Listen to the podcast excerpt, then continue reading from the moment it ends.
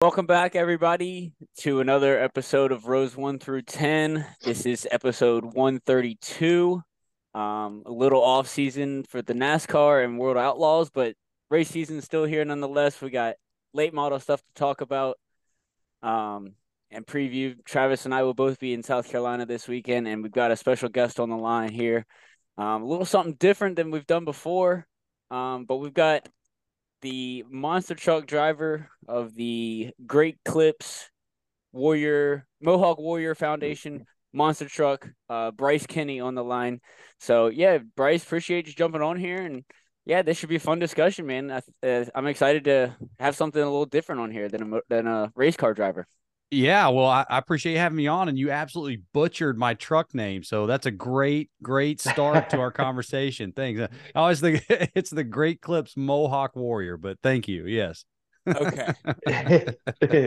nah, man, that's nah. It's, it's a new world for us, like he said. So uh, yeah, yeah. The, you understand, but like, yeah, I was, I was just uh, reading up on it too, man. But yeah, I've, I've been looking forward to this, man. It's, it's, it's. I'm super interested to get to talk to you and just get to learn more about the the Monster Jam world and how you got uh, where how you got where you are. It's kind of like how you get into that, and then yeah. um, you also have your book uh, geared for life, making the shift into your full potential that I believe just released a, a few weeks ago. Um, so we're definitely going to ask you about that and and uh, wherever the discussion takes us, man, we're we're super excited to do it. But um, but yeah, yes, I guess let's let's uh let's start there and kind of like roll into it a little bit because I'm just like, how how does one become a monster truck driver? like how like where does that start? Like what is like the pathway? Is there like is it like with NASCAR how you have like late models and then Xfinity? Is there like a developmental series to get to yeah. to Monster Jam? Kind of like how does how do you how do you rise into that? How does that that pathway start? Yeah, and it's kind of funny because we're Monster Jam is kind of the land of misfit toys. I like to say, because most of us, we have some other background that we started in and we either didn't make it there or maybe we aged out of it. You know, there's a lot of supercross riders and stuff like that that end up going into Monster Jam because with age comes a cage, as they like to say. Um, I was I came out of professional drag racing. So my that was my dream. That was my baby. I mean, every waking moment of my life was spent thinking about uh, uh driving a top fuel dragster. Uh, my family was in drag racing. I grew up on a, a, local drag strip as well. And at 13, my grandfather bought a top fuel car. So those are the the big, you know, 300 mile an hour long skinny ones that go uh, 300 mile an hour in four seconds. And I I was obsessed with it. So I will admit to you guys. Now I shouldn't say this at the very beginning of this podcast because it might make people turn it off. But hang on, because I've got a lot of opinions on NASCAR. But I'm gonna admit, admit something to you guys. I've never even been to a NASCAR race. Like that's terrible. I know. and I don't want to. Hey, we got to get you to one. Yeah, exactly. Well, and I've got a buddy because uh, so he the the guy that got me in, which is your question. I'll I'll tell that that story here in just a second. But his name is Morgan Kane. Now he was one of the Gravedigger drivers, and during COVID, he he lost his ride like like most Monster Jam guys did. And when they called him back to come back, he said no, thank you, and actually went and now he's with Penske. So he's one of the big marketing guys, sponsorship guys, running a bunch of the big contracts at Penske. And so he kind of goes between NASCAR and um uh and IndyCar for Penske. But I uh, Morgan and I, we are the ones that have a business brain when it comes to motorsports. And quite honestly, I think it was a lot of it. Like he grew up around the Anderson family that started Gravedigger. And then I hosted him on his soccer recruiting trip to Campbell University. That's how I met him. And the Fighting I, Camels, by the way, yeah, I just found that Gaylord. out a couple weekends ago. Gaylord, Gaylord, the Fighting Camel. That's the official mascot's name. Um, I just found that out a couple weeks ago. So the fact yes. you said that, I had to mention that. yes, yeah. Uh, strike. We we were striking fear into the hearts of every school we got off the bus to go and play soccer. um, yeah, a bunch of gaylords getting off the buses. So we, so I'm, I'm, I met him. I hosted him. I got injured that season. He ended up going to Campbell, but we we never actually officially played together. We just hit it off, man. We were buddies. And then I left Campbell and actually got to drive a top fuel car. So I was doing that in professional drag racing for a couple years. uh, that was our last great recession. So I'm getting my teeth kicked in going into these corporate boardrooms asking for three million bucks to sponsor me. And uh, I, I kept getting told no. In fact, one company said, Bryce, I just laid off 500 people. Like, how am I supposed to give you a dime for to put my company on your race car? And I was kind of like, well, that's a good point. So, so we kind of moved on, yeah. right? So, um, but but that's that was a, a, a big moment for me of where I said, man, I, I I failed at that dream of pursuing that. That's when Morgan Kane, who I just mentioned that I met at Campbell, uh, called me and he said, "Man, you need to talk to Monster Jam."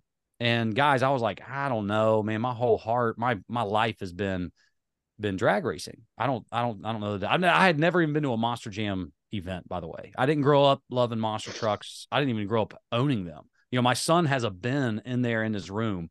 Where there's probably 55 little diecast monster trucks in it. I, I don't, I don't remember uh, ever owning a monster truck. Mm-hmm. But I did have all the dragsters and stuff like that. But anyway, long story short, um, well, I guess long story long. Morgan finally called me. He introduced me to Monster Jam. Monster Jam said, "Hey, look, you know, you, we're we're right now we're we're trying to diversify our driver profile. Like we have a lot of, you know, white males, uh, and we would like so a couple non-white males, so like to show a little bit of diversity in our driver pool. So we want to." Like, like we appreciate it. You're on, you're in our, you're on our list, and if it's ever good, we'll call you. Well, it it took them four years to call me back, and I had moved on. I forgot about them. I honestly, guys, I didn't really care if they called me or not. They called me four years later. I was in my corporate job. They said, "Hey, timing's better for us. Would you want to come up and test a truck at Monster Jam University?" And that's where everything happens. So you go up there, you test, you you do media work. You kind of it's it's really an audition. Where is that at? It's in Paxton, Illinois. It's just that's probably an hour, I want to say, maybe not quite an hour outside of Champaign. Okay. So um, and it's it's literally the backyard of Tom Meents. If anyone knows Monster Jam, Tom Meents dr- drives Max D, and he this is his farewell tour going into this year. He's been driving for over thirty years. The guy is a stud. He's also like very concussed. like you meet him in the pit area and you're you're like it can is he looking at me or not? Like not really, he's just been in a lot of controlled crashes guys in his career. Yeah. Um but he's the guy on the headset. And so you go up to and it's in and the, the test facility is in Tom Meents's backyard essentially but it's a full on monster jam shop multiple chassis real track everything. Um, and that's where they practice all their stunts now um, for for the sport. But uh, but that's where you go up and test and see how you do. And they auditioned. I want to say the year I auditioned, they were doing three three uh, drivers a week, and that's probably for twenty five. So I think they were trying to get a hundred people auditioned in hopes of having about fifteen to twenty backups. And then that just it ended up my audition went really well, and it just snowballed from there. That was eight years ago, and I've been full time with the company for the for the past seven. That's awesome. That's awesome, man. Yeah. Um. So so yeah. I mean, you're there doing it now, and it's uh. Yeah, it's it's it's great. Uh, so that and that's where we'd we'd like to ask more. I'd say about the just like oh, so what so what's it like in that moment at you know driving the monster truck? Is it like is it scary? Is it like I don't even want to say like it is it like I mean obviously no motorsport is quote unquote safe, but is it like a, mm-hmm. a a super dangerous motorsport. Just kind of like, what's it like, you know, yeah. week to week with that series and being a part of that sport? Uh, yeah, yeah. I so week to week. I, there's actually two questions there, and I want to answer both of them. The first one being, what's it like week to week? It's exhausting in terms of the the work that we do in Monster Jam for the fans, but I I, I wouldn't change it to, for anything. You know, one of the criticisms I, I have of NASCAR is that the drivers are not accessible. Like they're not. Yeah. You can't. You're not going to get. You're not going to get autographs. Morgan Kane. Uh, well, I don't want to tell on him. He tells me all these stories and conversations he has with their drivers, like regarding autographs and like how hard it is to get them to autograph stuff for people. And I'm like, what? That like like Penske Racing. Put it this way: Morgan Kane was sitting in an office with all these big marketing and, and sponsorship guys that work at Penske, and they were talking about the number of autographs these guys do a year. And uh, they asked Morgan, they said, oh, Hey, when you were driving Gravedigger, how many autographs do you think you would do in a weekend? And he looked at them. He was like, I don't know, probably about 2,000, 2,500. They said, No, in a weekend. He said, Yeah, in a weekend. And like they were like, what? Like that, that they basically admitted they were like, that's about a whole year for one of our drivers.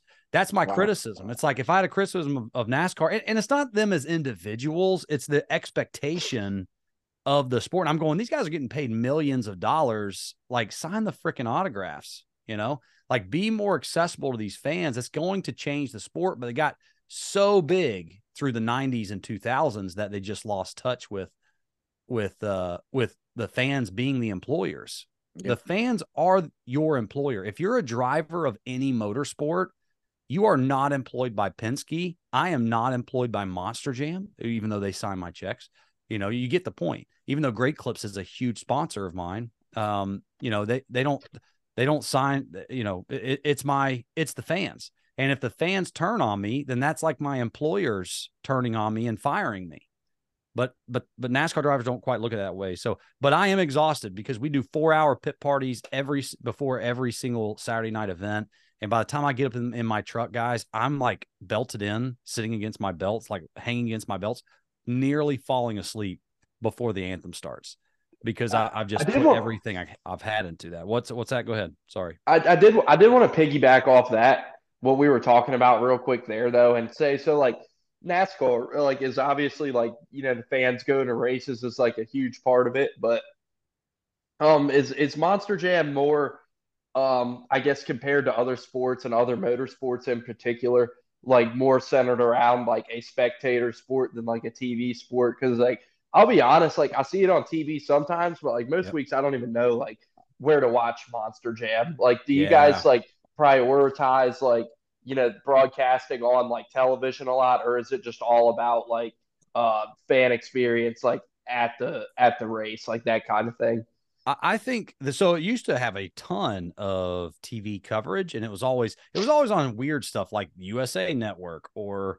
you know our last one. Where was our last one? Our last one that, that it was like the you know we did FS1 there for a while. Uh, I want to say that was 2020 and 2021. So I commentated as well uh, when it was on FS1, and I really liked it. Um, and then it went to uh, NBC Sports and Peacock, uh, uh and then it went to CNBC. and I was like, so what? We're like talking about stocks, you know, for five minutes, and then you know, one hour, and then all of a sudden Monster Jam comes on. So that was weird. Eh, but I, I will say, Monster Jam the good thing about them is they they are able to pivot better than any other motorsport out there. They're owned by a group called Feld Entertainment, F E L D. Feld owns Disney on Ice. They own uh, Supercross. They they're the ones that are relaunching the circus right now. If anyone's seen that the circus is coming back, that's Feld. They also own Monster Jam. So they do really more... coming back. Yes, Ringling Brothers. Yeah, it's animal free though, and that's what I, I did not know that. yeah, every, everyone's like, "What's an animal free circus?" That's yeah. not a circus. Yeah. So anyway, uh, but yeah, that's the same company. So they do a ton of live events, probably the most in the world. I think I think there might be second. I want to say the NFL is the only one that sells more live tickets than them. Uh, but they, you know, sell more tickets than Taylor Swift and all that stuff. So they they're the magic on that. But they understand streaming, and that's the big thing. Like they they they were talking about, you know, streaming live and, and working that out with, you know, Discovery Channel or something like that for the last five, you know, five years ago. Before all the apps and stuff like that started popping up, Monster Jam was on it. But it's because Feld, man, they they have a lot of resources, but they own everything. So imagine if NASCAR owned the drivers, the crew, the cars, everything. They NASCAR was the one to go out and get the sponsors, everything, all housed internally. That's how Feld Entertainment works for Monster Jam. So that's why you wow, see more. That's yeah, insane. Why, yeah, that's why you see more brands like Gravedigger El Toro Loco, Megalodon, these big themes. And then even my truck, Mohawk Warrior, we attached Great Clips to Mohawk Warrior and it was already an existing brand. But you, you realize Gravedigger is a brand that does over a hundred million dollars in merchandise alone. That's one brand for them. So that's yeah. the power. That's the power of branding. And they get it. They got it. Yeah. No, that's awesome. It's very interesting insight. I love it. I appreciate that. And uh, you you mentioned you you uh grew up. You wanted to be a top fuel dragster uh, driver. Um, and and when you uh were in the monster trucks, you had those worlds kind of collide a couple years ago when you were able to set the Guinness World Record um for the fastest monster truck run. um, at over 100 miles an hour. So just kind of tell us how that came about and and what you thought about that. So everyone always said, well, no one's ever taken a truck 100 mile, a monster truck that weighs 12,000 pounds to triple digits. And I said, yeah, well, no one's ever crashed one at 100 miles an hour either. like, like we don't we we don't know how a monster jam truck was going to react to that type of speed. Because at 100 miles an hour on asphalt like it could literally vibrate itself apart. And so when we were trying it we could not break the record. I think the record was like 98 point something um, when we went out to set it and maybe 99 1 anyway i think it was 99 1 and we could not get up above that 99 1 and our goal was to, our goal was actually to hit like 105 and we were in Florida in June, and which is the worst time in the world to go to Florida for anything. The humidity number. So if anyone like really knows horsepower, the the uh, water per square inch, I think it was is the number, right? The water grains in the air. Mm-hmm. It was over 120, which basically means it was raining, but that was just humidity. And wow. so hum- humidity, obviously, if you guys are engine guys, like it's you know that's an that's a uh, you know, it robs horsepower because the engine basically can't breathe in oxygen because there's so much water in the air, right? It's less oxygen for the motor to pull in and make that kind of power. And that was what was happening. Our supercharger, our blower, we just were not getting the the blower to be able to push and and actually create the uh, horsepower to go triple digits. So we came up with a plan, and I was sitting there with our engine builder, looking at all the data, and that's where my background in drag racing came in because man, I spent every chance I could sitting in our race rig growing up. And I was 15 years old. I was our clutch guy on a top fuel car, pulling 1500 degree, um, you know, clutch discs out of our top fuel engine to go back and make another pass. And and I loved it though. I would sit in the rig and I'd look at the race pack data with my uncle, who was our crew chief, and he'd be looking at everything, right? Drive shaft speed, all the timings, all the sensors, all everything and uh, and I was studying all that. So when I was sitting in the rig for the Guinness World Record run, we don't have all the same sensors that we got on the top fuel car. But I remember looking at that. I was looking at uh, at not only just the RPM and the blower speed and something that we kind of used as a drive shaft speed, but I was looking at all that with our engine builder. I said, "What if we do this, this, and this?" And he kind of looked back at me. I think he was surprised that I I knew what I was talking about because you know, I mean, it's none of us. I don't go after a monster jam event. I'm not looking at race pack data. But all of a sudden, he looked at me. He was like, "Actually, that might work." And we went out there, and uh, that's that was our record breaking run.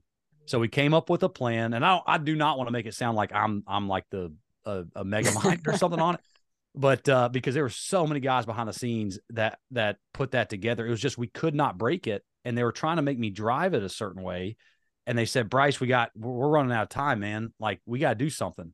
And I yelled out of the cockpit to them because remember, it's they own everything. So I'm there to kind of drive it the way they want me to. And I yelled back at him. I said, I said, you guys are not trusting me. I said, I let me drive this thing the way I am feeling it needs to be driven to get the speed. They're like, okay, go do it. And and that's when we broke it. So you know, it was a cool, it was a very cool day. I never thought I would get a Guinness World Record. And I think it was 20 the 2022 book. And and you were able to flip to it and look at that page and see you know, Bryce Kenny and had a picture of the truck and fastest speed. And by the way, it was page 103, which was my top fuel number. Uh, which that's cool. I, which I just thought could not be coincidence. Yeah. So did they did they come and give, give like present you like the the the plaque and stuff or after all that or like like so, how does that all work? So yes. Uh however, I still don't have my plaque and I'm a little sour about it. So good question. But what happened is we were out there, we were setting multiple records, and we were supposed to do a presentation at the end. We had this horrible Florida thunderstorm coming through. They were rushing through production because it was a live show on Discovery Channel with Chris Jacobs hosting it and all that. If you guys see him from all the Chip Foose stuff and and the Diesel Brothers. And so they were rushing through all this stuff, and we and we and all of a sudden lightning was hitting, like, and they were clearing the the path, all that stuff, wrapping up the day. Dude, I never got my plaque. I gotta, gotta find oh, that. man. That's an injustice. Yeah, we we got to get on that. Like, we're gonna make it our mission from this podcast. We're gonna make sure you get your plaque. Please do get Bryce's plaque. Yes, please. Yeah, yeah. Make that a hashtag. Um, Yeah, Yeah. definitely. There we go. Um, we did want to ask though, obviously, so you're on here uh, talking to us, and, and one of the big things we wanted to talk about was your uh, your book It came out uh, in September. It's called Geared for Life: Making the Shift into Your Full Potential.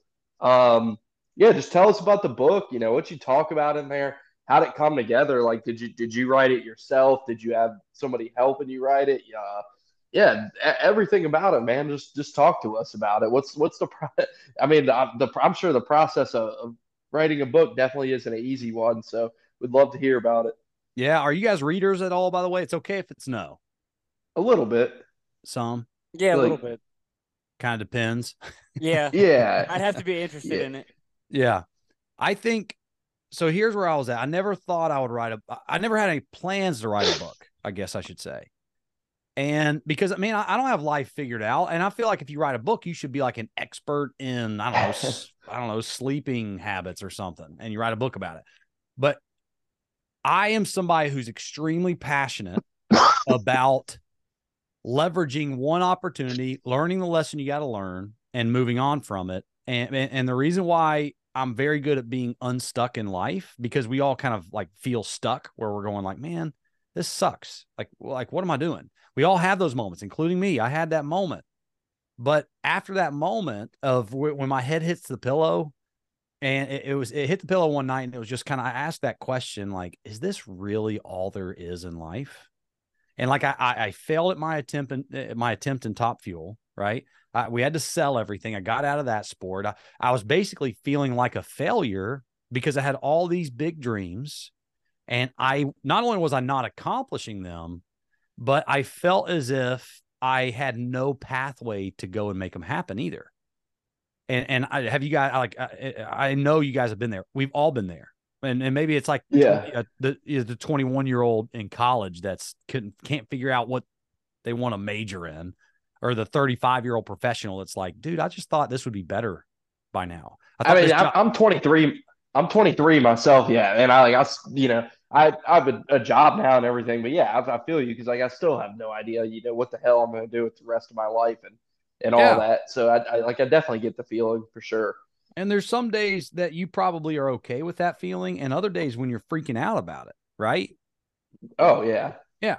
and and so here's what i've realized is that there's not a secret to life there's not right you don't need all the answers because you're in your case like you're 23 you there's it, it's impossible to know what your life is going to look like at 45 you can have goals. You need you need goals. You can have visions. You need vision. You can dream dreams. You need that. But if you don't know what gears you have in your life to find then you will constantly be burnt out or you're going to be depressed or you're going to be just riddled with anxiety because you're you're going to burn up first gear. Most people, guys, go through their whole life in one gear. And they run at 7500 RPM and they wonder why it feels like the the rods are about to spit out of the block. You know, why they feel like, man, I just cannot how long am I I'm supposed to do this for 40 more years and then retire? Like no. So what I'm an expert in myself personally in my own life and what I have realized I'm very good at if I'm sitting down with somebody, which is why I wrote this book, is I'm really good at finding my next gear. Right? I can go through first gear, I can take it to 7500 RPM, maybe not even that high I guess in a in a real world case, but then I can shift into second and second into third and third into fourth. And so I wrote Geared for Life because I share my seven personal gears. Right? And they're things like being purpose driven, being built for other people, uh, choosing to believe rather than doubt, doubt, uh, failing faster. Right. That's a that's a really interesting gear. I love that gear because I, I learned one time I I was like, man, I feel like I'm avoiding failure.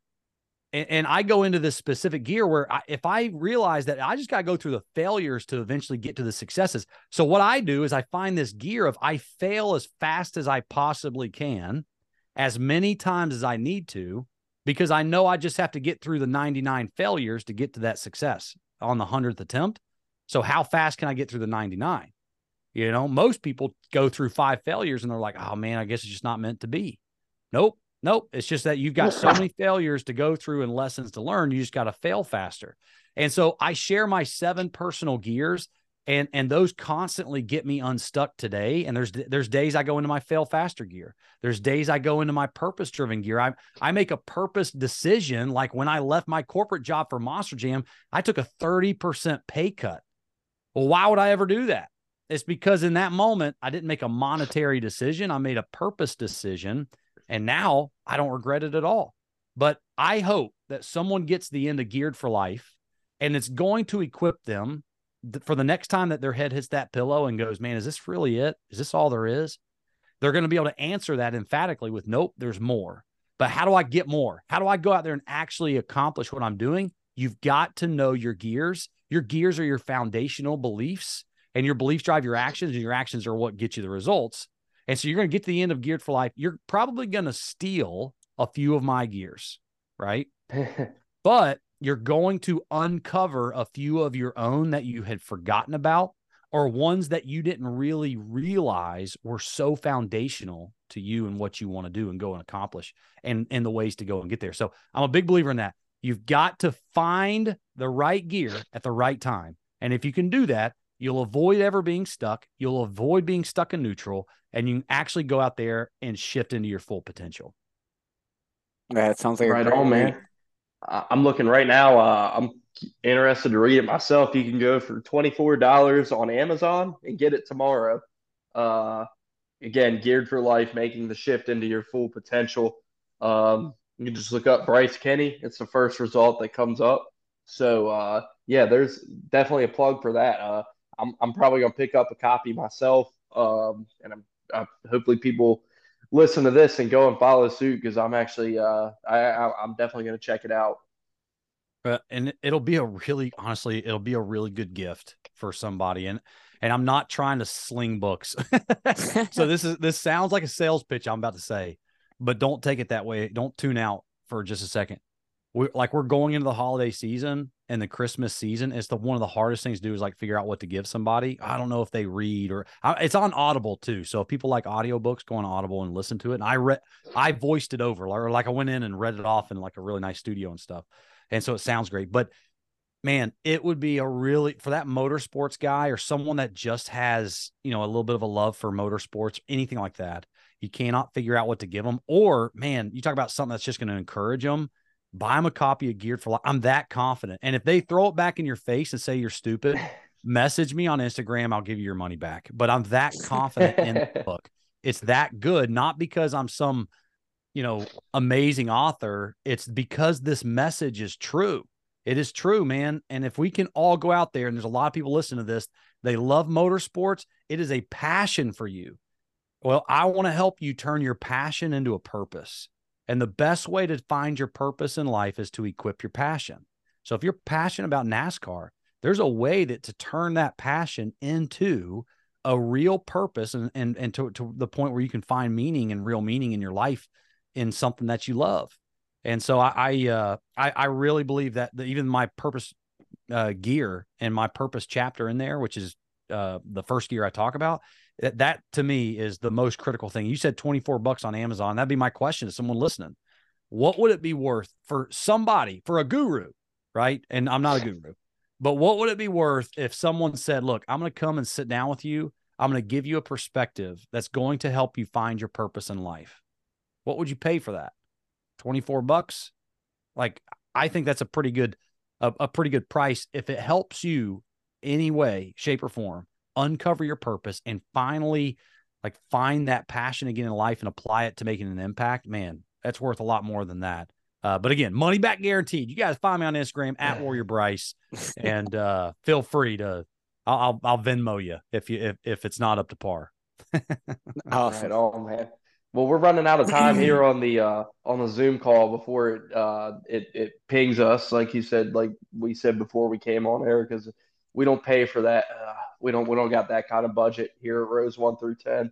But um, so yeah, just wanted to give you a chance. Like any any uh, pardon shots. It's been great talking to you, getting getting to know you. We'll uh, start to wrap it up here, man. But but yeah, no, we're like I said, I'm gonna get myself a copy. I'm looking forward to reading it, and it's been awesome to get to talk to you and learn a bit of, a bit about you and a bit about Monster Jam.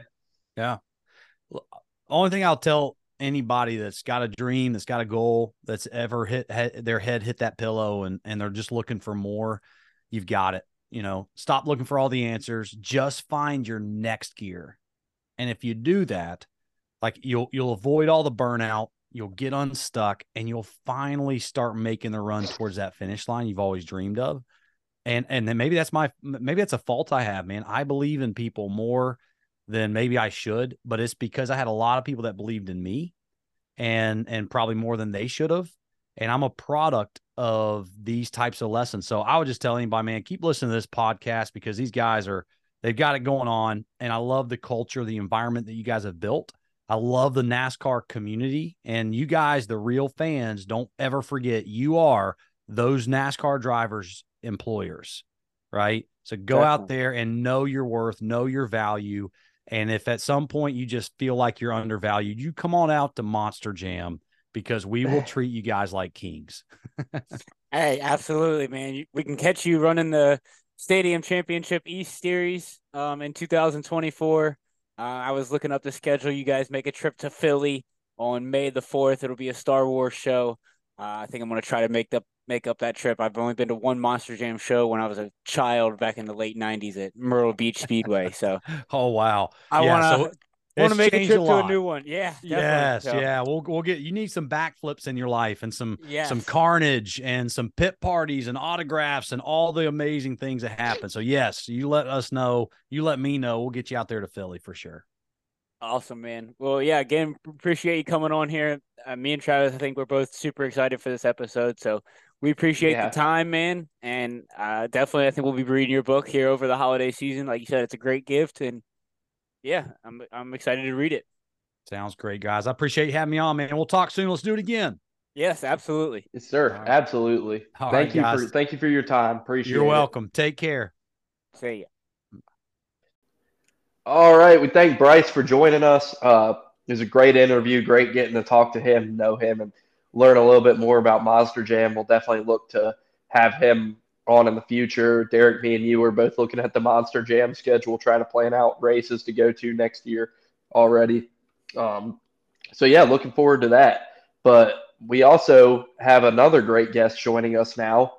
Um, he does not drive Monster Jam, but he instead is co host of the Chairgaitin podcast. Uh, you can listen to it on Twitter. Um, I don't know what other platform you got. I usually watch it on Twitter. I don't know if you guys are on any other platforms, but uh, Rattlesnake Tex himself is with us and uh, been friend of mine. Gotten to know him well and talk a lot of college football and college basketball at some races the last couple years. And great dude, and uh, excited to have him on here. So, how you doing tonight, buddy? What is up? Yeah, you can uh, watch us on Twitter and YouTube live. Uh, and then you can listen to us on Spotify, Apple, all that stuff. There you go. Um, Rich, y'all want to talk about? We can talk about fall brawl that happened this past weekend. Um, yeah, I was going to say that. Yeah, I was going to say the main reason we chose to have you on this week lost you for a second. That's why I paused. But um, main reason chose to pass uh, have you on this week we got the South Carolina 400 coming up. Me and Derek are both making the the trip there this weekend to Florence to see some racing there, and obviously in your home state, uh, you're going to be there for some work stuff and just to enjoy some racing, Matt. So we'll all be there and uh, get to watch some racing together, and uh, so we're looking forward to that. Talk to you about that and preview that a little bit when it comes up. But yeah, uh, I didn't get to see the Hickory race personally, but Derek, if you want, if you want to go ahead and recap that, um, you can. I know Scott was there. I was talking to him a little bit about it. I know he had a fun weekend uh, there, so shout out to him. But yeah, what you got on on Hickory, Derek? Yeah, I made the trip down there last year, and then this year I, I chose to make the trip to the South Carolina 400 for the first time.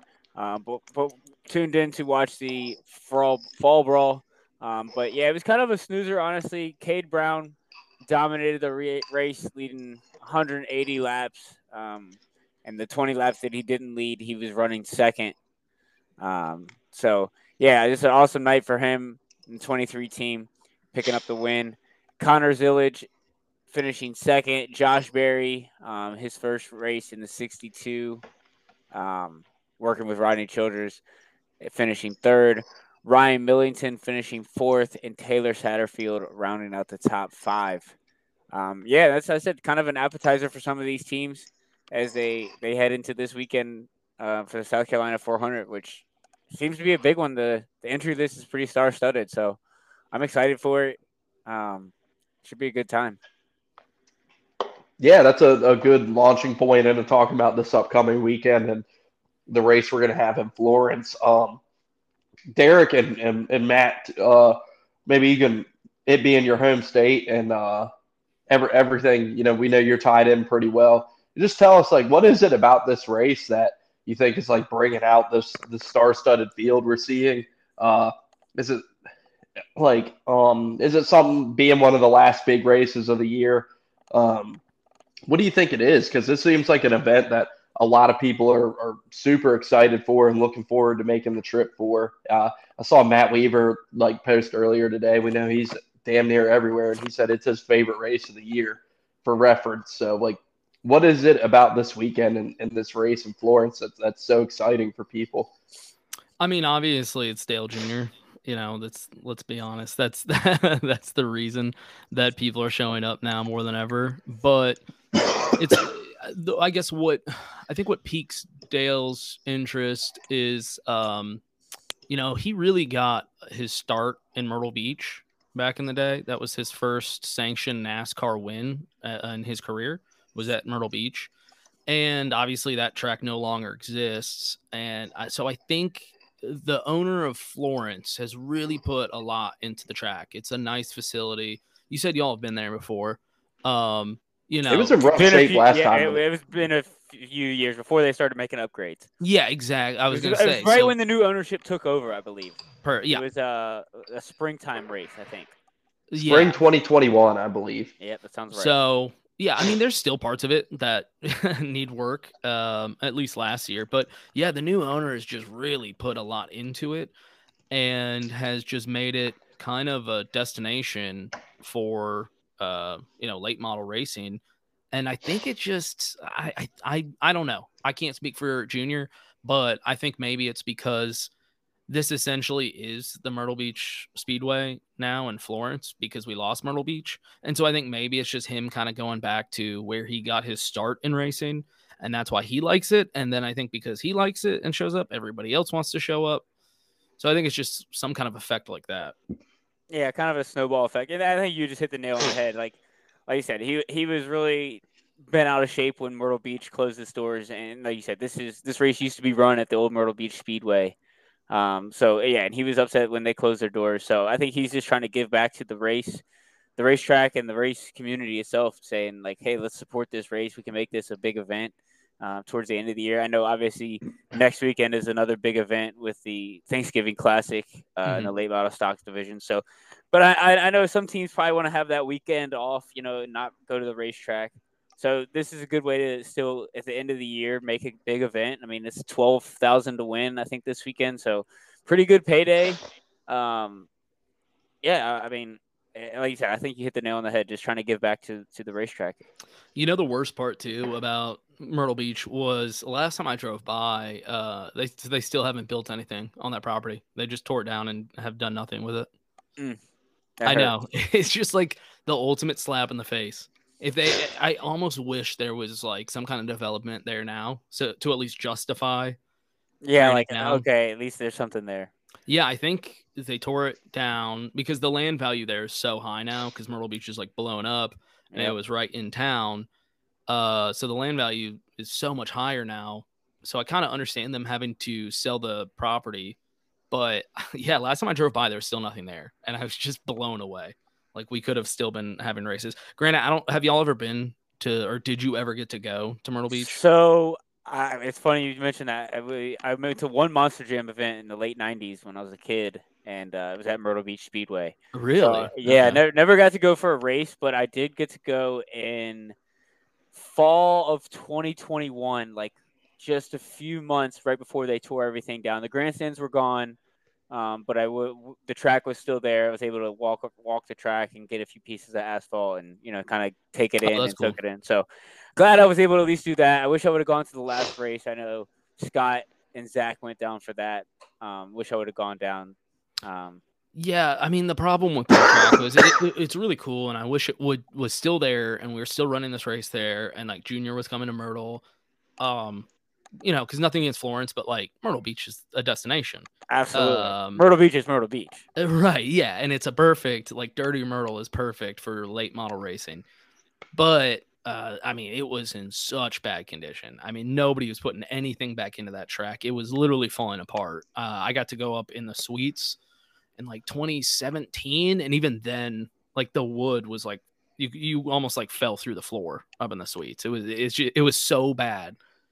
So it was kind of bittersweet because if it was still open and they were still trying to run these races, I guarantee Junior none of these guys would be showing up because the track was just in that bad of shape.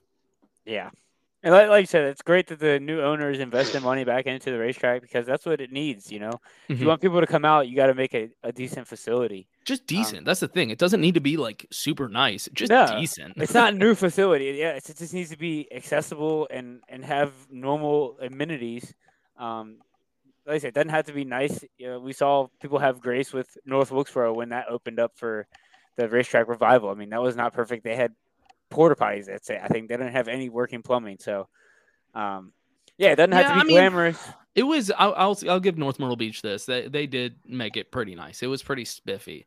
Um, I was in, I was impressed with how much work they actually put into that thing. It- I, I'm trying to think about the bathroom situation. Did they not have plumbing? Maybe For not. Wilkesboro last year, no. Yeah. Oh, well, For, for the we're talking for the revival, not for the All Star oh, race. okay. Because yeah, I was like, I could have swore for the All No, Star. yeah, for All Star race, it was like a brand new racetrack. It was like Yeah, modern day racetrack essentially. I was Yeah, no. blown away at the for the All Yeah, Star no, race. it felt like a completely different racetrack. Just whatever the six months from August to yeah. May, whatever the transition was. It was Yeah, that's right. And I completely didn't. Granted, I didn't stay for um for the weekend. I was just there for the week when like Flo was there, so I was Yeah. working. Um, but yeah, I was really impressed with North North Wilkesboro. I hope that they can you know kind of fix the racetrack and make the racing a little bit better. Since since you bring it up, by the way, uh, talk to us a little bit about working for Flo and, and what you do, what it's like. Uh, just, I mean, we know they're they're really like starting to put the hammer down, and and now with high limits coming in and everything, like they're setting record like numbers for all their races, and they're really a growing company. And and you working for them, just like I said, how uh, what's it like working for them? What they got you doing, and all that. Anything you want to talk about with them? Yeah. Just very curious to hear about it. I mean, to be honest, I don't really talk about it much on the podcast. I just kind of keep it separate from like my podcast life. But uh, I, I work in advertising, so I do digital advertising. Um, and yeah, man, it's just first of all, it is an awesome company to work for. It is so sweet. The whole company's badass because it's all it's Flo Sports. If you're unaware, like we have a whole bunch of sports. Um, I'm just happen to be a race fan, so I try to s- just kind of stick in the racing. Um, but yeah, it's a great company. It- it's a lot of fun. The culture there is badass. And yeah, we're just rocking and rolling with racing. Like High Limit has been something we've been working on for a long time. I'm glad that the news is finally out there because I've had to keep that a secret for a very long time. Um, and yeah, we we are stoked about High Limit. I mean, this is it's something that we've been working on for for a while now with Tony, with Kyle, with Brad. Um, and we're working with a lot of other people, you know, Junior, not just in uh, High Limit. So yeah, it's we're kicking ass right now, man. It's it's been awesome. Kind kind of curious, like have to ask about it by the way, because we had Chase on last week. Uh, Rodman, he's the lead pit reporter reporter for the Outlaws. He's a buddy of ours, and uh, obviously he's an outlaw guy and World Racing Group, group guy, so he definitely had some uh, had some some interesting uh, opinions about the, the merger I'm and sure he did. and the yeah. Um. So, but you know, obviously, like uh, he he kind of gives the World Racing Group employee perspective and and all, which which is totally understandable. And I was just kind of curious to like hear from from the other side of of things, like uh, how you're looking at it. You know, going into this merger and now what's potentially going to be a a showdown between the Outlaws and the uh, High Limits. Just just for reference, Chase is like we're still number one, and that that's not going to change. um, like and okay. definitely made that known. Like yeah, no, I don't know if you feel the same way, or I'm curious to hear your. Uh, I love hearing the outlaw the, the outlaw guys talk about this. Um, they seem to not be happy about it. But from our side at the high limit and the all star, you know, formal all star side, we don't really look at World Outlaws. So we're, we're kind of oh. just like, hey, isn't it awesome that we have like two great series that you can watch as a fan? We're not, you know what I mean? Like, that's why we let our drivers, you know, drive in anything. Like, we just want more badass racing. So I don't know if we really are like, oh, we got to beat them. It's more just like, hey, I hope uh, all the World Outlaw fans want to watch us and vice versa. Like, we're just excited that there's more badass sprint car racing in the world. Yeah, I mean, we I think we all agreed on that last week when we had him on. Um, I think obviously the Outlaws have been number one for so long. Yeah. Now that they have a competitor, they're kind of like, hold up, hold up, hold up, and you know they're like, yeah, we do want the best for racing, but yeah, like I said, it's kind of you're kind of shell shocked a little bit with with how much y'all are, are growing in the past few years. I mean, I mean, it was just I said a few years ago, Flo started. I mean, I, I guess it was not that long ago, but yeah, it's they uh it's incredible how much they've grown over the last few years. All the series that they're broadcasting now on on Flo. I mean, yeah, and we just well I, worth the annual subscription. I think the reason that we're growing so much and like, our, I mean, when I when I uh, go to events, um, people just come up. I've never had a job before, uh, especially working in like advertising and marketing, where people actually come up to me and like thank me for what we're doing and tell us how much they love us and how it's like well worth the money. Like usually in uh, advertising and marketing, people just want to complain, right? Mm-hmm. So I've, I mean, I've been with Flo for three years. I don't think I've ever, like, every single person that talks to me at tracks is, you know, they might have a suggestion or something like that, but everybody's always like, man, we love what y'all are doing. And I think it's because we just truly are trying to like grow our sports, um, not just racing. You know, we have wrestling, grappling, track and field, cheerleading. We have a lot of stuff that's really college basketball as as well. Yep. We were just talking about that before yep. coming on the yeah. CAA. Yeah, exactly. Really, the old CAA.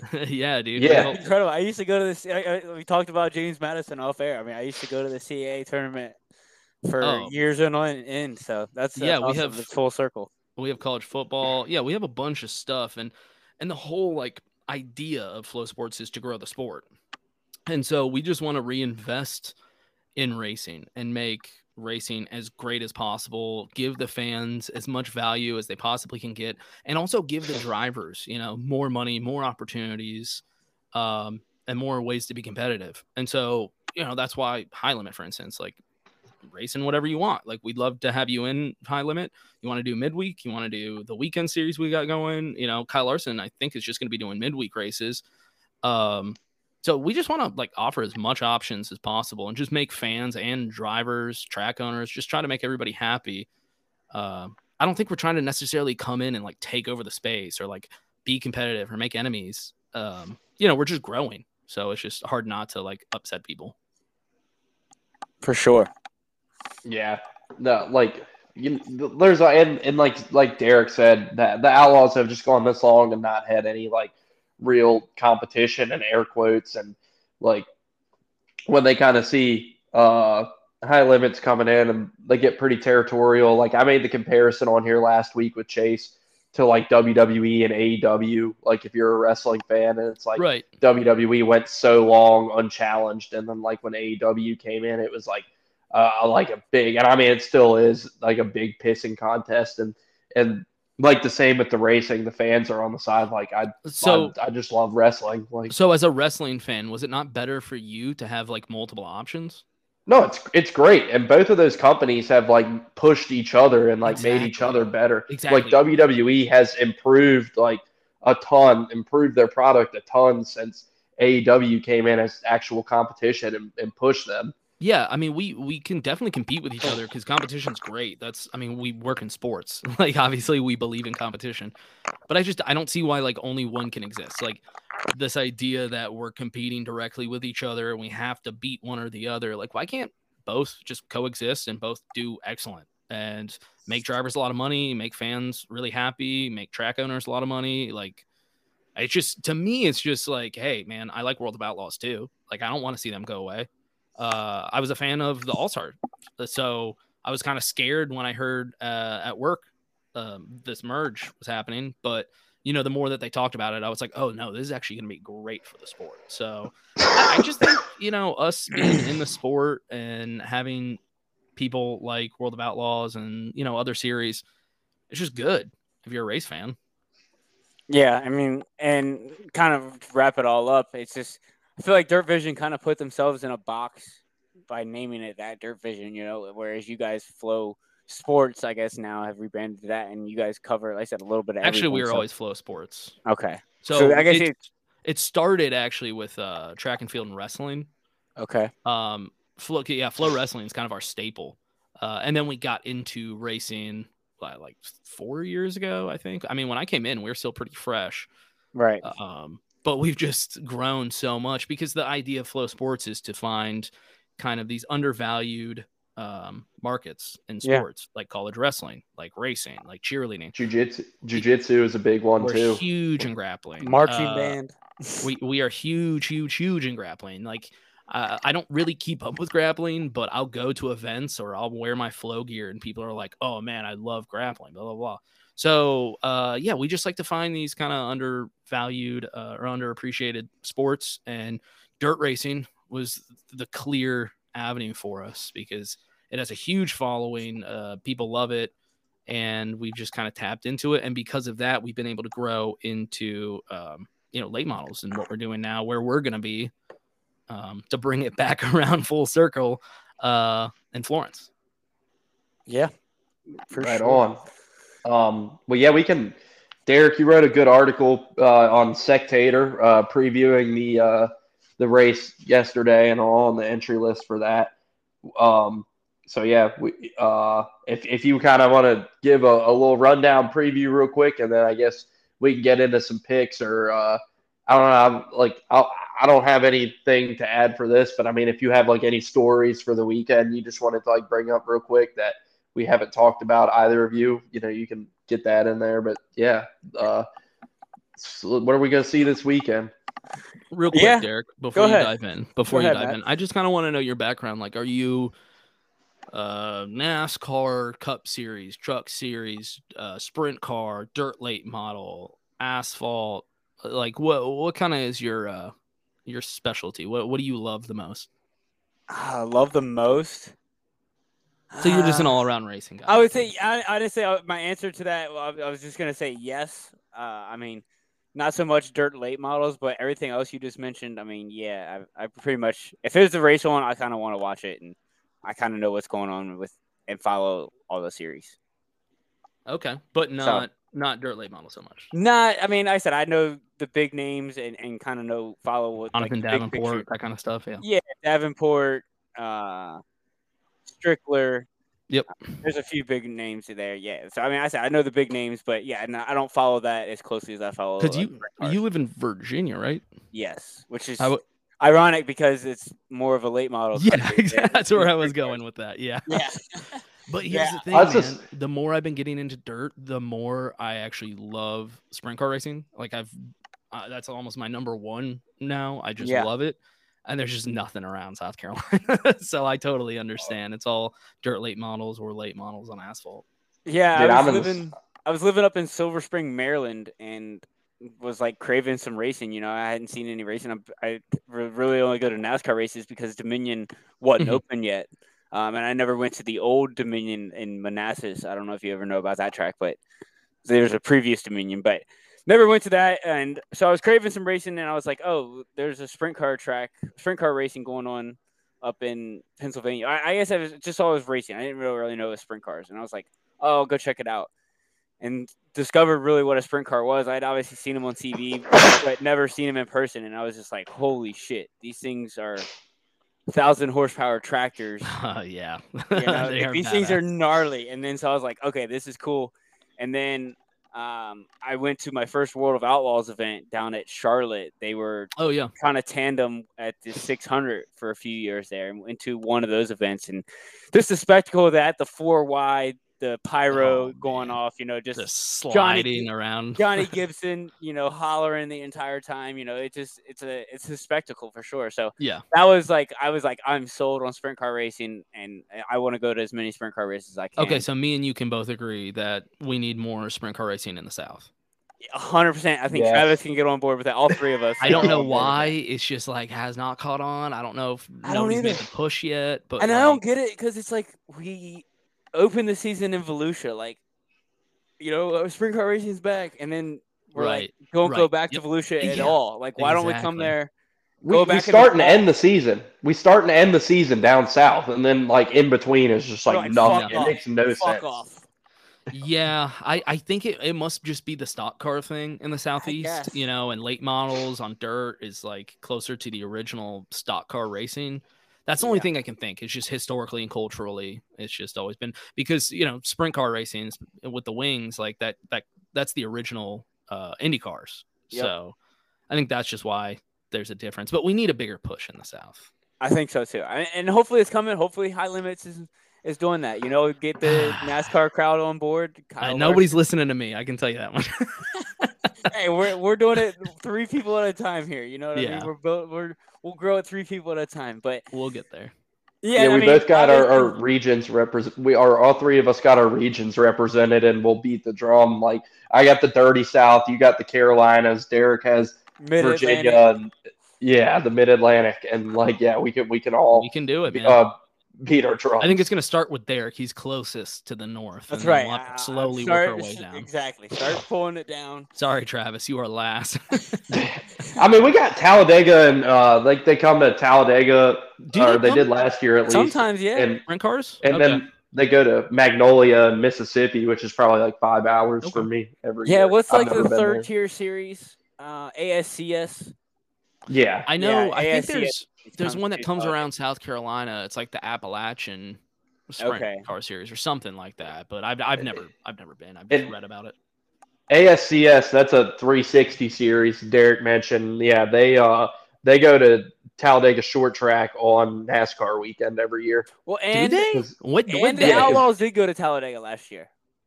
Yeah, not NASCAR weekend, but they did go to Oh, Talladega. okay, okay. Yeah, because I was like, I always felt like it was like late models, but okay. Yeah, No, they- to- sprint car is new is a new thing. They're they're starting to bring it back. Sorry to sidetrack. I just kind of wanted to know where you were at. Uh, no, no, it's all good. I mean, I think it's a good transition. You know, we're all race fans here, but uh, obviously the late model stock divisions kind of dominates from the mid Atlantic down to the Right. southeast. I you mean, know, so I'm I'm literally wearing a dirt modified shirt right now from Gateway Dirt Nationals. And I rarely watch it, but like I just Hey, that's shirt. coming up in a few weeks, man. I'll be writing a, another article about it, Oh, preview dude, for it. Look, I if I can say one thing, like get to that event if you're ever able to. I know this might sound crazy to some people. And when it comes to like the actual racing on the track, uh, I love the midgets at Chili Bowl, but when it comes to the actual event itself, Gateway Dirt National tops Chili Bowl. Okay.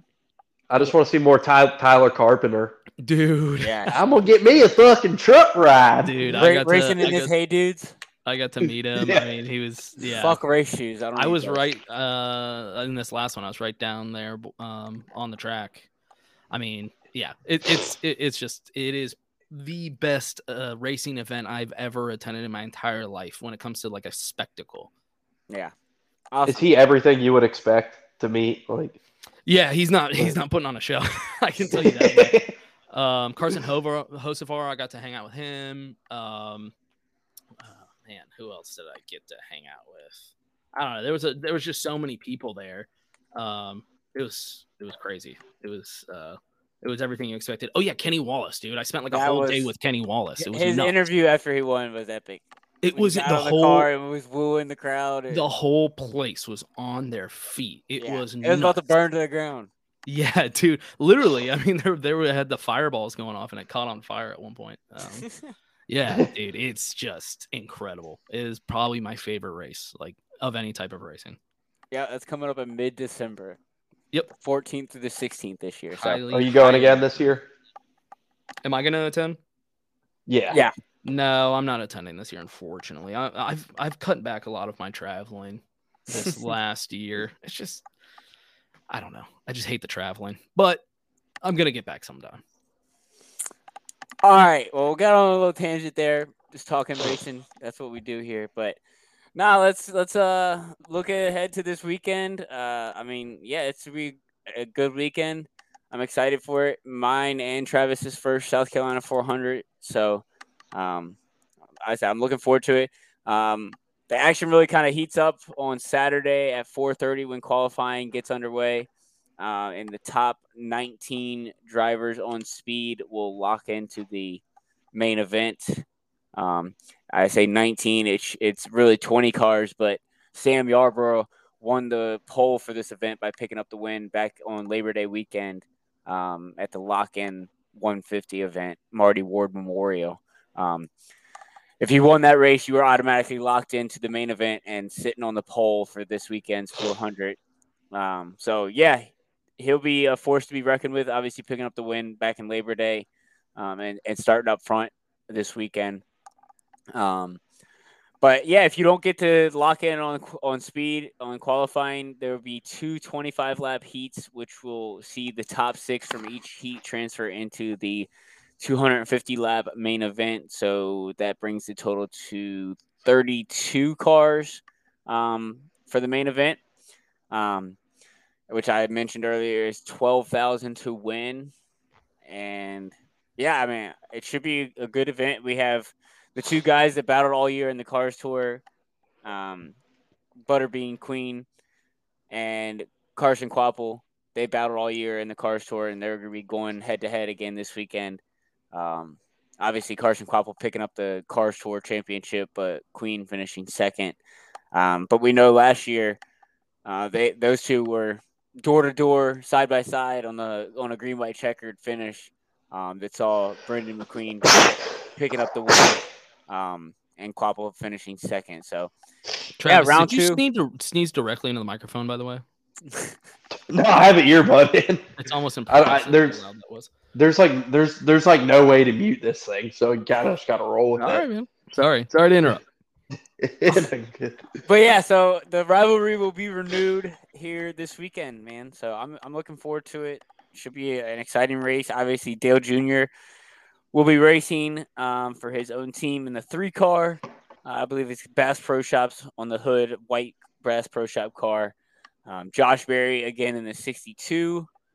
Um, Landon Huffman in the 75. Uh, Doug Barnes in the 88. Uh, let's see who else. Josh Williams in the 11. I believe we. You just throwing have- out like notable names. Yes. I mean, there's like Nassie, Landon Huffman. Yes, you're right. Stephen They're pretty. They're pretty. Williams good. Walich. Did you already say Butterbean? I did, yes. Okay, yeah. Been talking about him and Carson Kvapil. So other than those Yeah. guys. Very very underrated name, by the way, that I'm looking through the field and wanted to give a mention to. Uh, super underrated talent, I think, in general, that I think you're going to be hearing a lot more about, especially in the next couple years, is Katie Hettinger. Um, she got a uh, win at Hickory this past weekend in the Carolina Pro Late Model Series. I first remember hearing about her last year at the racetrack revival at Wilkesboro, and uh, Junior did like interviews with a bunch of drivers that the fans could go to, and uh, she was one of them.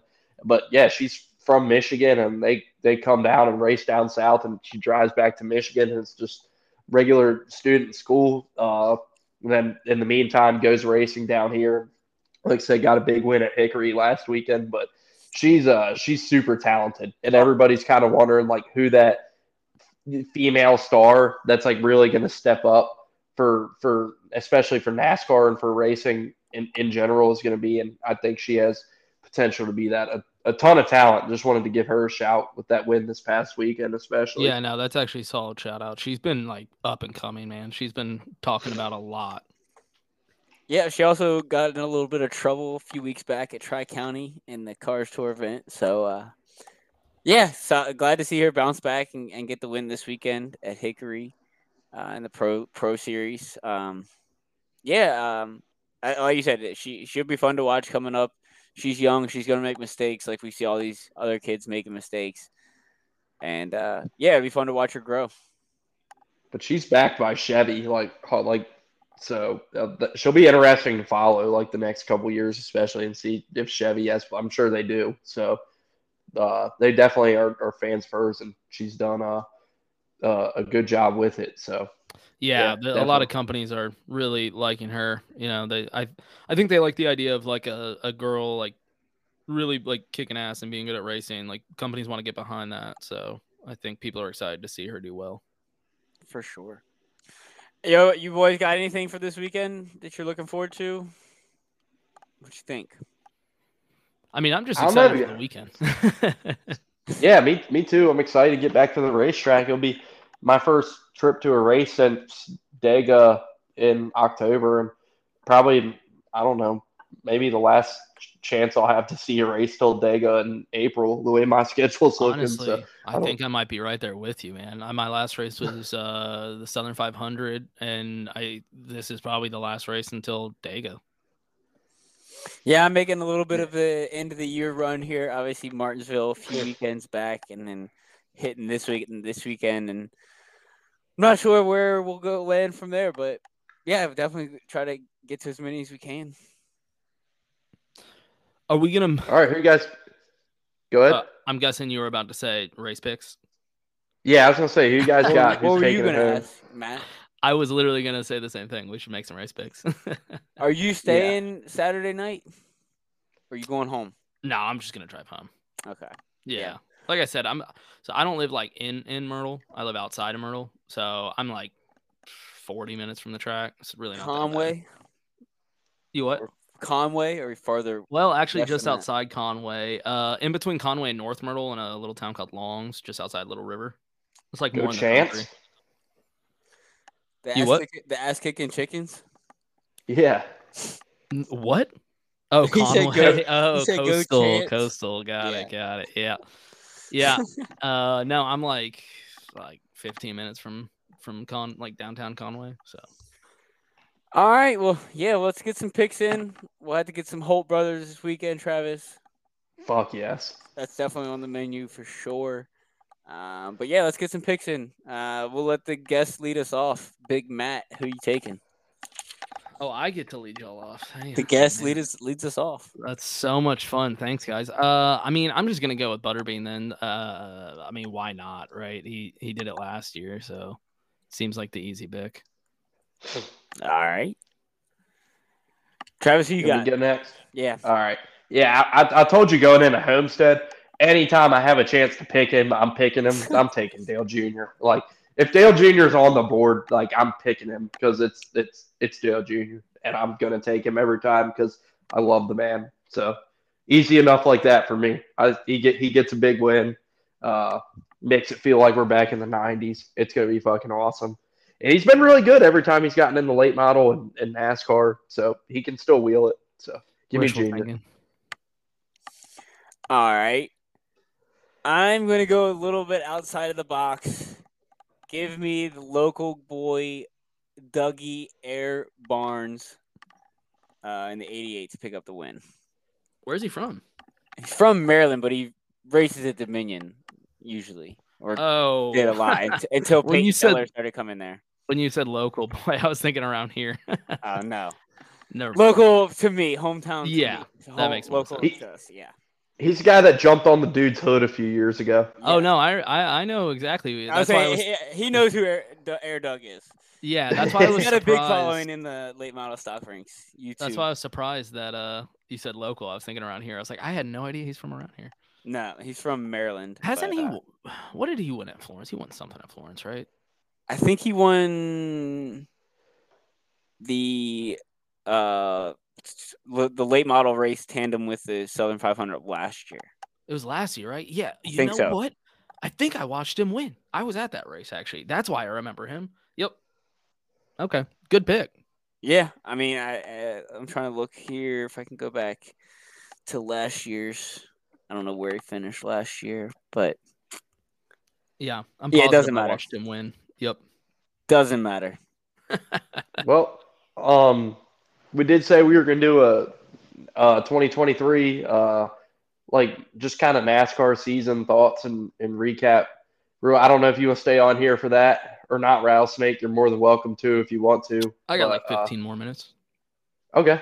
Well, let's uh let's roll into that then. I think we got our thoughts for the weekend. We're all excited. I'm sure we'll all see each other there and have a good time. So uh, well, yeah, have some beers together. I was gonna say, see Dale expect, Jr. win it. I expect some beers, so we're definitely gonna be hanging out.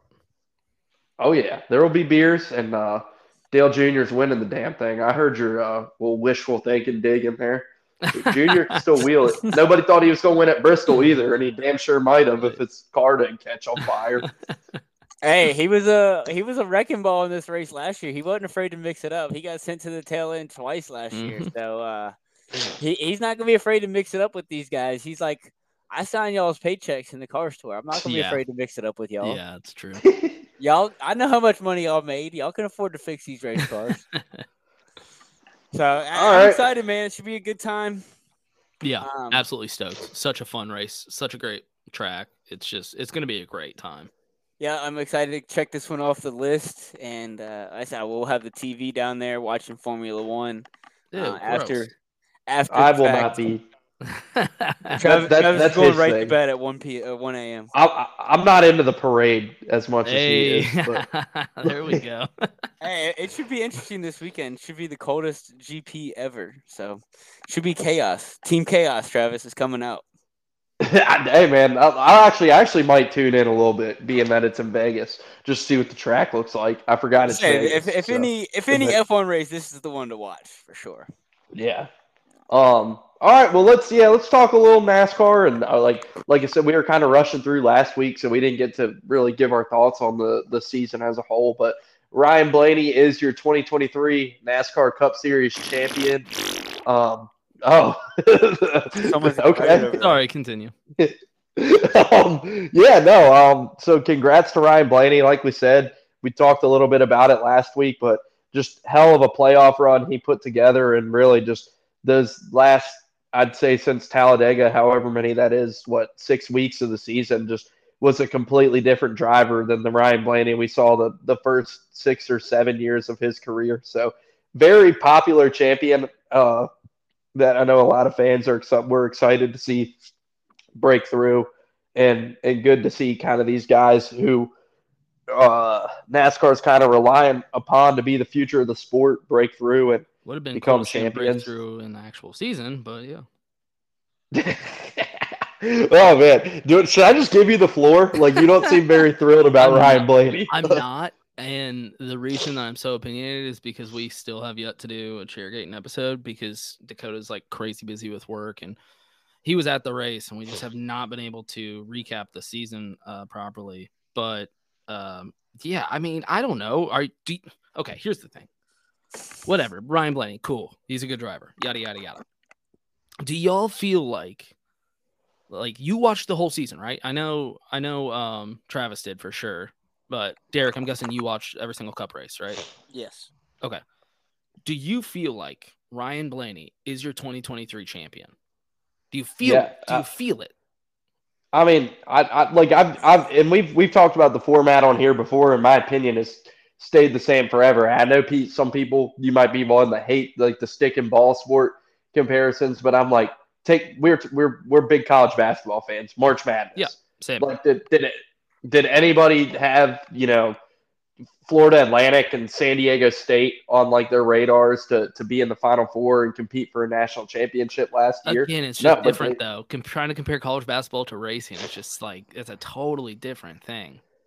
I'm know? just like I, people say it, it, it, like it's not fair, and to me, my opinion has always been like I think like this is it, it's a crazy format, and it's all about like you know you need to hit on things at the right time, and like you need to you know put yourself in position to get there, and that's why I like you know Martin Truex Jr. had a terrible playoffs and couldn't get a top ten to mm-hmm. save his life, or even a top fifteen, and his playoff points still damn near got him to the championship uh, if he didn't have that failure at uh, Miami. Can I can I read off a couple so, stats real quick, or just like, uh, okay, I'm gonna read off a few categories. You tell me which one Ryan Blaney won throughout the entire season. wins, All right. top fives, top tens, top 15s, top 20s, top 25s, average finish, average start, poles, stage wins, consecutive top threes, consecutive top fives, consecutive top tens, consecutive everything, laps led, Championships. races led.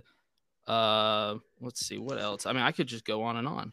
Um, any, it, pretty much any positive stat. What did Ryan Blaney lead in? Championships. Well, no, you, you made plural. That you should have been made it singular. But uh, yeah, he didn't. He didn't win in any stat, any important major stat. I'm not saying that's the only way to like be a champion. I'm just saying I've been open and I've been okay with the format we've had. I know people have hated on it for a long time. I've kind of put up with it. This year, with Ryan Blaney being our champion, it is finally the time where I'm just like, you know what? I'm getting kind of tired of this.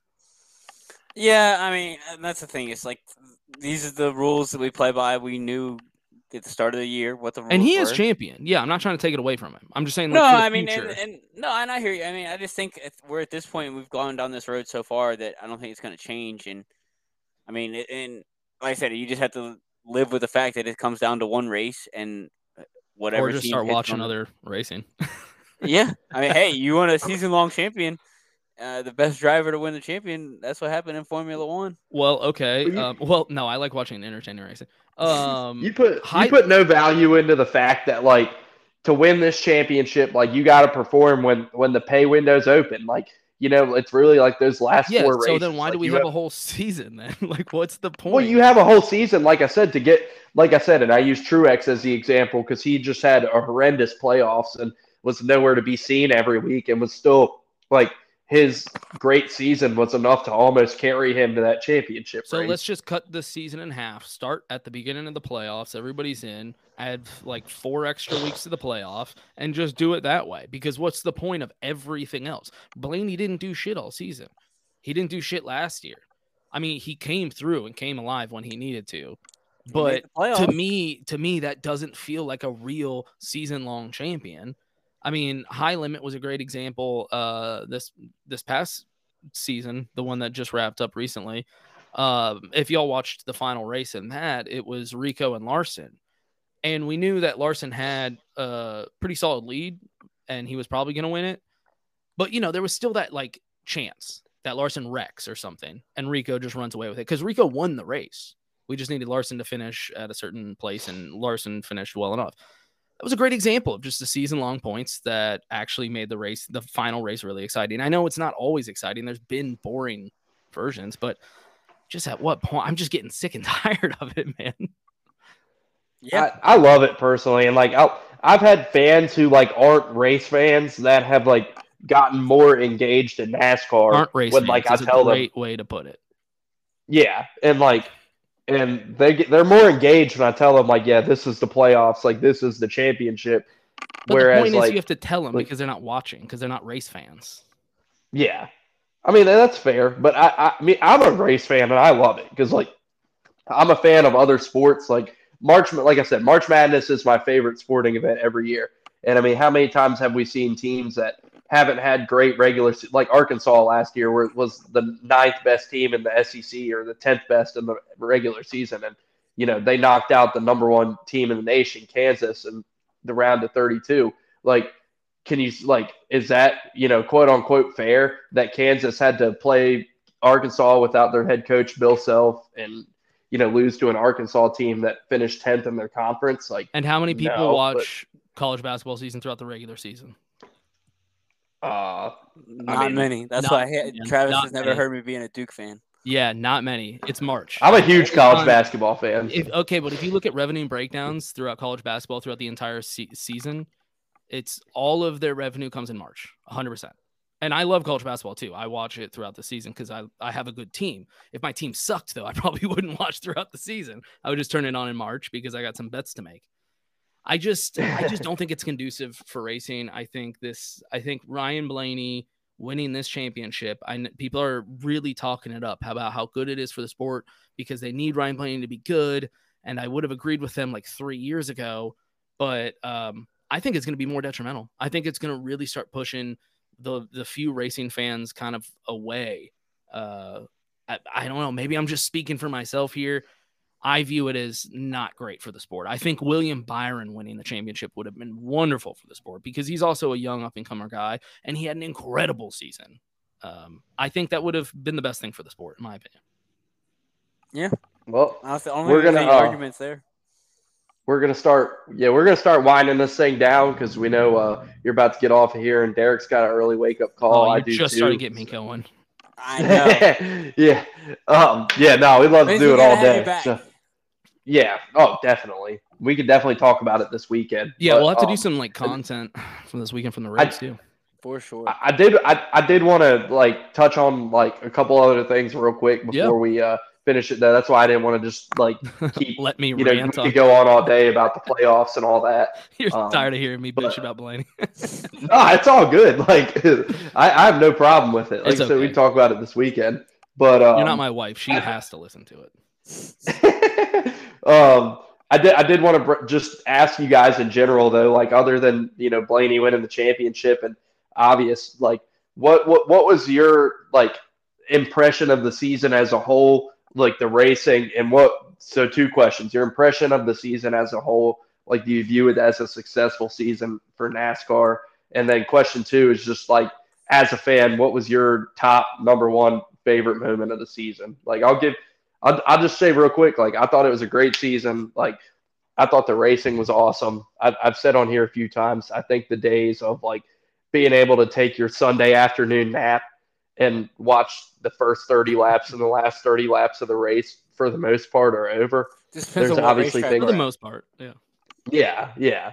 But I, like I, I I think Martinsville. the the racing, yeah, the short tracks in general are definitely the the black eye. but o- other than that, like like I like I was just I I I I enjoyed what we uh what we saw this year. I, I thought it was a great season, and my, for me, like the top number one moment of the season for me that that I'll never forget was uh, Shane Van Gisbergen's win in Chicago. Like a guy first career Cup start going out and winning his his first Cup start on like inaugural track. Like, and I mean, it's just insane. And it's funny enough, that's the one race I actually didn't get to watch live this season.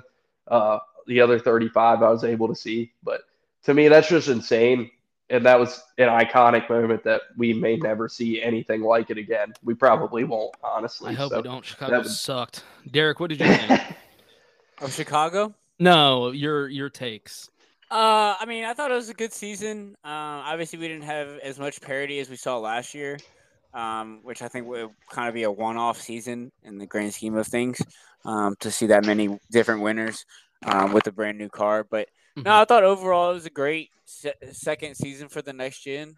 Um, like like Travis said, all the races are usually pretty entertaining. Um, there's a handful of tracks, and obviously the short track package needs a little bit of work. Um, but like like you said, every race I thought was pretty entertaining. Had some entertaining storyline to keep me focused on it, and and uh, yeah, overall I thought it was a positive positive year for NASCAR. Um, and if I had to pick one moment that stuck out to me, um, obviously a little biased being there at Wilkesboro, but seeing Cup cars back at North Wilkesboro was was pretty cool. Yeah, no, I, I I actually agree with pretty much everything you just said. Um, I think it was a great season. Actually, I know I was just bitching about the playoffs, which is unfortunate. I think this season was better than last season. I've really been enjoying it. Um, there's obviously some some bad ones. The first Martinsville, Roval, I didn't like Sonoma. You know, Watkins. Glen. Uh, you know, Texas, obviously, but at the same time, Kansas, Daytona, Coke 600, Atlanta, um, Southern 500, both Darlingtons. I mean, it, we had some really, really good racing this year. So I got to give NASCAR full credit for that. Um, it was really exciting. And I know I was bitching about the playoffs, but there were some great playoff races too. Uh, I think my kind of number one memory from this season would have been Auto Club. Um, you know, we're losing Great race, one of the best races of the year. I was gonna say we're losing maybe one of the maybe the best track we have on this guy. I would argue the only one maybe better right now would be Charlotte, but we only get the 600 now because we have the stupid Roval. Um, Talladega. Talladega's good. I still think Auto Club was better with this new package, man. It, it- like it's so good. The past two years were incredible, and it's just it was bittersweet because it was great watching the last race there just be such a good race, um, just like last year's, and it was just so sad to just know we're losing it. Um, What was sweet about it? how good the racing was. It was. And Kyle Busch getting his first win at RCR as well. That's oh, you know what? that That's a great point. T- didn't even think about that. Like yeah, that was one of the best races of the year for sure. here's my top five. I, I have listed out. Um, Kansas one, Daytona two, Coke six hundred. 500 or or uh, The second, August. yeah, Second. August. Okay. Yep. Um, and the 500's up there, but um, Coke six hundred was three, Auto Club's four, and Atlanta two as five. Those are my favorites. Top fives from this year. Um, Yeah. yeah. Overall, great season, man. And I actually like the direction the racing's going. I really hope they can uh, fix that short track uh, package. Hopefully, they can figure out some of the issues with the tires. But other than that, like they're kind of on the right track. So I don't want to like give them too much shit. Yeah, for sure. I mean, Yeah. I think the good outweighs any of the bad that we've seen at the short track Agreed. packages. Yeah. And also, it was nice to get away from the safety issues that we saw creep up in the middle to end Great of last point. year. Great. Uh, point. I mean, we obviously that was a huge talking point in the offseason. And, and NASCAR stepped up to the plate and, and did something about it. Even mid-season this year, we saw Yep. kind of some safety issues happening there Spring Dega with the Kyle Larson, Ryan Preece door deal.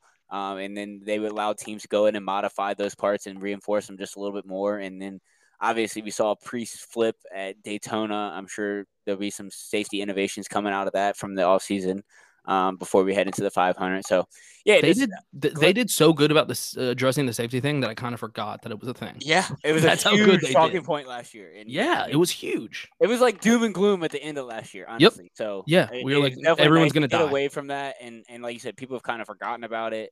Um, so yeah, just want to bring that up. That's kind of my last talking point. I'm gonna jump out of here. Uh, let you guys wrap it up if y'all y'all good with that. Well, I did. I did. I mean, we can all wrap it up in a second. Like I'm, we're, we we can you know put a bell on the show. But so Matt, you said Kansas was your number one race. I don't. Me and Derek didn't do our homework and do top fives. But just to wrap it up, Derek, what was your number one race of the season? And I'll give mine. and We can get on out. Yeah, I think Auto Club for me. Um, Nice. we saw Kyle Busch coming from the back from a speeding penalty, um, able to come back from that and, and win there. So yeah, I think Auto Club, um, I, I hands down I think obviously it was so early in the year people forget about it, but it was a really good race. Gotcha. Um, I think mine would be mine would be October Talladega. I think would be my number one. That was incredible, and like watching the finish of, of that race unfold. Um, yeah, that's that's up there. Like you said, Charlotte, Kansas, um, Daytona, August are all up there. But I think October Talladega would be my pick if I had to just pick my best of the season. All right, Love it. still getting picked Well- in all season NASCAR picks. I love it.